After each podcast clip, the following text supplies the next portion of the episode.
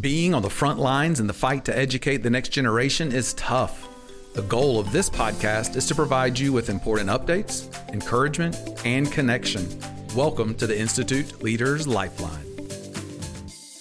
Hello, and welcome to this episode of the Institute Leaders Lifeline. My name is Mike Sinclair, Deputy Superintendent of School Support at the Charter Institute at Erskine. I'm so glad you're with us. We're in the middle of a series on leading with passion.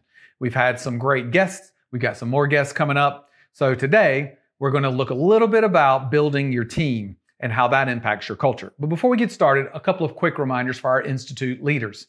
First, don't forget this Thursday, the 9th, is our leaders meeting. I think we have every school represented and we're so excited. We'll have about 115 of us all gathering together in Columbia to learn, to fellowship, to celebrate, and really just enjoy being an Institute family. So looking forward to seeing all of you there. We will begin registration at 9 in the morning and we will start the morning at 9:30. Wrap up around 3:30. So, look forward to seeing you there. Second, it's been exciting couple of weeks for us and several more weeks ahead to celebrate with our schools of distinction and our schools of excellence. Going and watching your smile as you and your staff celebrate, I mean, to your students and some of you have parents coming in. It is just heartwarming for us because you're the ones that really make the magic happen. So for us to come and be able to celebrate and bring you good news of the great things you and your students and your teachers are doing is just the magic. That's what really motivates us as a team at the Institute to come and be with you. So keep up the hard work. We're looking for celebrating with the rest of you that are on that list. And next year, we hope that list grows even more. So now let's move on with this week's episode. We are going to talk a little bit today, as I said, about the importance of building uh, your team. Uh, really, we've talked about passion. And, and, and a lot of times when we talk about passion, we think about you're the leader and you have to infuse passion with everybody. You're the do or die. You're the live or die person. You've got to hold it all together. And today I'm going to challenge that. I'm going to challenge that thought in you. And I'm going to say that really you need to use your passion to build the team around you that can sustain your build, your vision and help your vision grow. It's sustaining and growing, but it's because of the people around you. Also got some great quotes. I know some of you are quote people because you've shared with me how you've enjoyed some of the quotes. So let's go ahead and kick it off. Craig Groeschel. He's a podcaster. Uh, he's also a leader. Um, you might follow him through some church plants, but really a lot of his podcast is uh, more just on leadership. It's not really about a church leadership, it's just leadership in general. So if you haven't heard Craig Groeschel, G R O E S C H E L, fantastic podcast. But quote I heard on his podcast not long ago, he said, You must tolerate what's different in order to celebrate what's effective. You must tolerate what's different in order to celebrate what's effective. So, kind of what does he mean by that? He means you're going to have a lot of different uh, skill sets in your organization, a lot of different personalities. That's what makes a team strong if the leader is intentional in bringing that together and moving forward. But you have to tolerate those differences in order to celebrate the effectiveness on the end of it. Now, if this statement is misunderstood, the problem is we could look at just the beginning. You must tolerate what's different. You must tolerate what's different. And that's not really where he's going in this message, in this quote, because our society tells us you got to tolerate everything. You have to just deal with it all. And I'm going to challenge you as a leader say, you don't have to deal with it all. You need to tolerate what's different when you're building together as a team. You might be the one that's the big thinker. You might be the one that's a great uh, strategizer, putting ideas on the table for the team to flesh through, but you're not really good at detail work or at least that's not where you're energized. That wears you down. You need to find somebody that's going to be loyal and an active member of your team to be that to match your ideas. You got to have both. You can't just have the ideas because great ideas don't make it to fruition on their own. You've got to have somebody to match with you. You've got to have somebody to put it down to paper, to put it into words, to help you communicate that out. So please don't fall for the first part of that quote you must tolerate what's different. You must utilize what's different. The, the, the, key of that quote is the end, the effectiveness. So make sure that you keep all of that together and appreciate what's going on in your team. So I'm going to use an example for you. I know some people have said that our analogies work for them. So to kind of put this in play, I'm going to use construction as our example here. You've got a hammer and you've got a screwdriver and you have a screw, and that screw needs to get into wood. Well, you can use that hammer to hammer that screw in. It might bend the screw, it might break the screw, it might splinter the wood. There's lots of problems. It's going to be slow, it's going to take extra effort.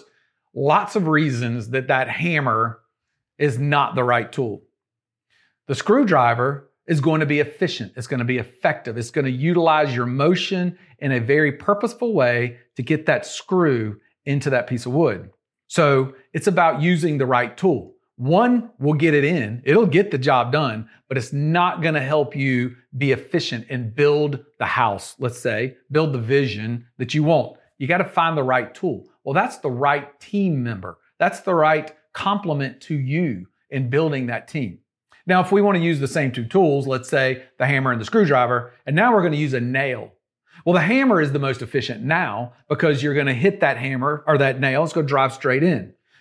The screwdriver is even less effective than the hammer. There, there's no place to put it in. Unless you're going to turn it sideways and whack it with the handle, there's not really a way to use that screwdriver. The screwdriver is basically useless. I give you both of those examples of using those two tools on a screw versus using those two tools on a nail because you can be fooled into thinking a tool is the right one because it gets the job done. The hammer gets the screw in the wood. It gets the job done, but it's not the best tool to use. So don't settle for a tool. Don't settle for a team member. Don't settle for a process that gets the job done. You as a leader need to find the best tool for that job. Because on the other example with the nail, it is obvious the screwdriver is not going to get the job done. Anybody can see that. That's one that is going to be easy for you as a leader to say, we've got to move on. That person's not fitting this role and helping the team. That process is not. So don't let yourself get confused to say, I'll know when it's not right. You need to be intentional. You need to look at yourself, what you need in your organization, and build that together so that you have the best tools to get the job done. So I hope that analogy kind of helps paint a picture of what that quote's all about. You got to look at differences to find the effectiveness there. So don't settle for it. Now let's go back to a prior episode uh, where we were talking about your culture, your climate, really is what we were talking about. And we are talking about how your passion builds that climate. Um, Patrick, uh, I have to stop look at his name. So Lencioni, he was uh, the author of Five Dysfunctions of Teams. Um, he has a great quote that says, "Organizational health is the single biggest competitive advantage in any business. Let me say that again. Organizational health is the single biggest competitive advantage in any business. So if you're a school leader, what is your organizational health? Because I bet you if you have the strongest health, you have a healthy organization, your students, your parents, your community, they're going to see that. They're going to feel it. We talked last time about when somebody walks into your building, they should say, This feels different in a good way. This feels different. Your organizational health is going to be obvious to those people that walk in, good or bad. And, and, and really, especially if you're a charter school leader, this is a competitive market and you have to be competitive. Your organizational health is what can set you apart from the school down the street or whatever other model parents are going for in your, in your community, in your area. If you're not a school leader, you need to think about that. What, what is your health and how do you show that? How do others see that when they come in contact with your organization? So keep that in mind. It has to be aligned to your culture. So you as a leader, you set that health because you set that culture. And you have to have strong, productive culture with some non-negotiables. Now, I'm going to talk about one big non-negotiable that I see and I hear a lot about, and I've listened to several podcasts on it. And so it's kind of been resonating with me. There are two types of organizations. We could argue there's a lot of others, but for this discussion, there's, there's going to be two types I'm going to talk about. One, relational organizations, and the other, transactional organizations. So a transactional organization is really focused on getting the work done. This became really popular as we went through COVID and people started working remotely. They were very transactional. You didn't have a lot of relationships going on. You were in your house, somebody else was in their house, a fourth person, third person were in their houses, and they were doing work. They were being transactional. They were checking off boxes. There wasn't a lot of that relationship. That is very popular right now. As a matter of fact, when you read about industry trends, you see there's a lot of pushback where workers want to work from home. They don't want to come in the office. They don't value that relationship. They don't value the interconnectedness to that. Now, there's transactional organizations that are extremely successful. And, and in some businesses, some um, uh, opportunities really lend themselves to be transactional. So if that's the organization you're le- leading and transactional is your optimal style, by all means, please do not change it. Then you need to look at attracting people that are good and motivated to work in that type of an environment. The other one, relational, is a different where a different organization where everybody is really connected. You pride yourself, you um, energize yourselves by working together in a relationship. You look for that. You have to be intentional in building that and maintaining that. Remember at the beginning, we talked about everybody has different skill sets and, and interests and um, approaches to the work. Well, as a leader of a relational organization, you've got to be able to make those happen versus the transactional.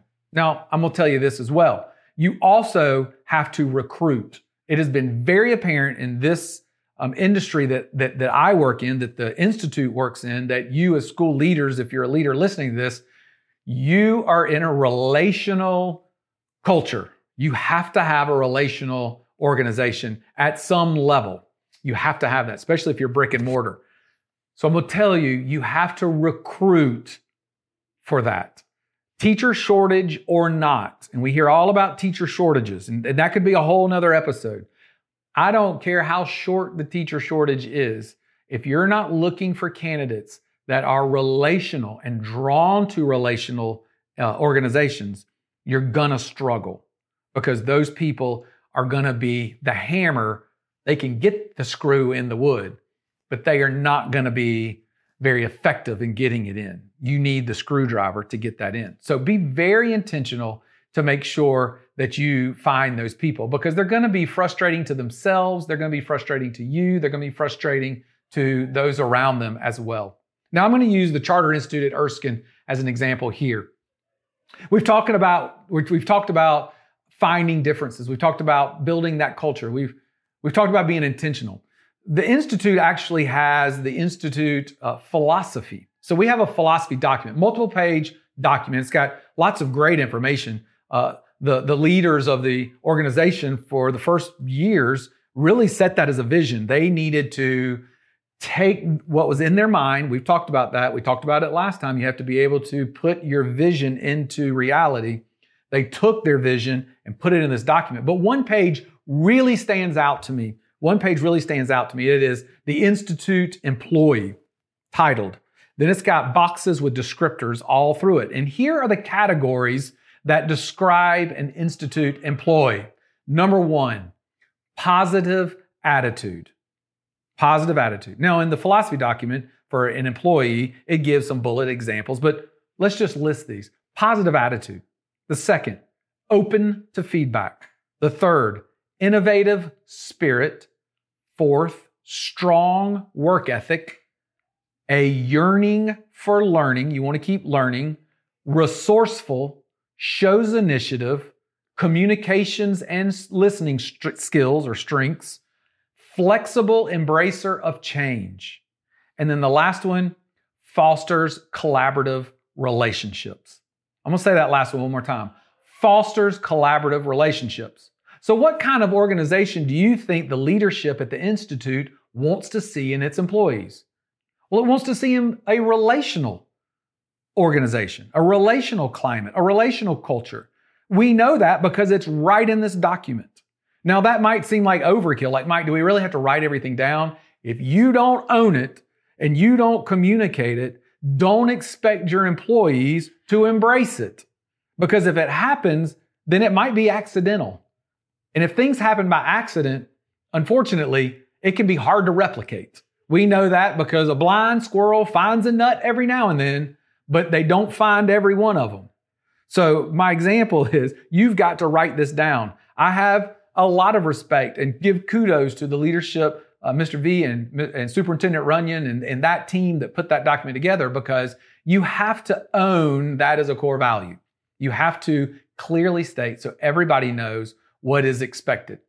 So if you're a leader, then you have to process uh, what you're going to do. You have to process what kind of organization. You have to state it. You have to claim it. You have to communicate it. Don't assume the team knows. So we've really gone through two pieces of information I want you to take away right now. We'll take a little pause to review. One, know what kind of organization you're building and leading. You got to know it. You got to know what you're doing. You got to know what you need on your team. Number two, communicate clearly to your team. Communicate clearly to your team. So let's get the third and final point here. Be intentional about the people you choose to be on your team. We've alluded to that, but I want to give you another Craig Groeschel quote here. You can tell I've been reading him lately. A great leader is often great because of the person next to them, not because of their own greatness. I like to say this, say these twice. A great leader is often great because of the person next to them, not because of their own greatness. I've been very fortunate. Some of my biggest accomplishments, I would probably argue, all of my biggest accomplishments as a professional is because I have had someone or a group around me that complement what I do well. Things that they do that I don't do well. So we complement each other. We're side by side. We energize each other. I'm going to tell you, I like to create. I like to brainstorm. I like to build processes and strategies I get tired when I have to really put pen to paper or I have to type it all down or I have to put all the details on it. I, I can do it, but I do not get energized by that. And I have been fortunate to have people on my team that that really energizes them. They love to be the detail worker. They're the details in the plan. You can't have both. I've said that already. You can't have a vision come to fruition without somebody to put it to paper just to be a metaphorical example there. So, circling back to early in the episode, we talked about finding those people that complement your skills. So, what kind of organization, how are your individual strengths going to be complementary and not a source of frustration? That's very tricky. And so, as a leader, that's a big reason that you have to be able to communicate to your staff.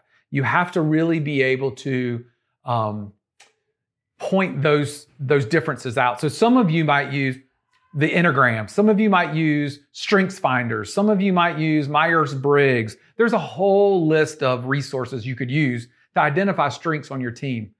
Just because you notif- you, you, you point out people's strengths doesn't mean your team's going to work together. You have to set that up as the leader.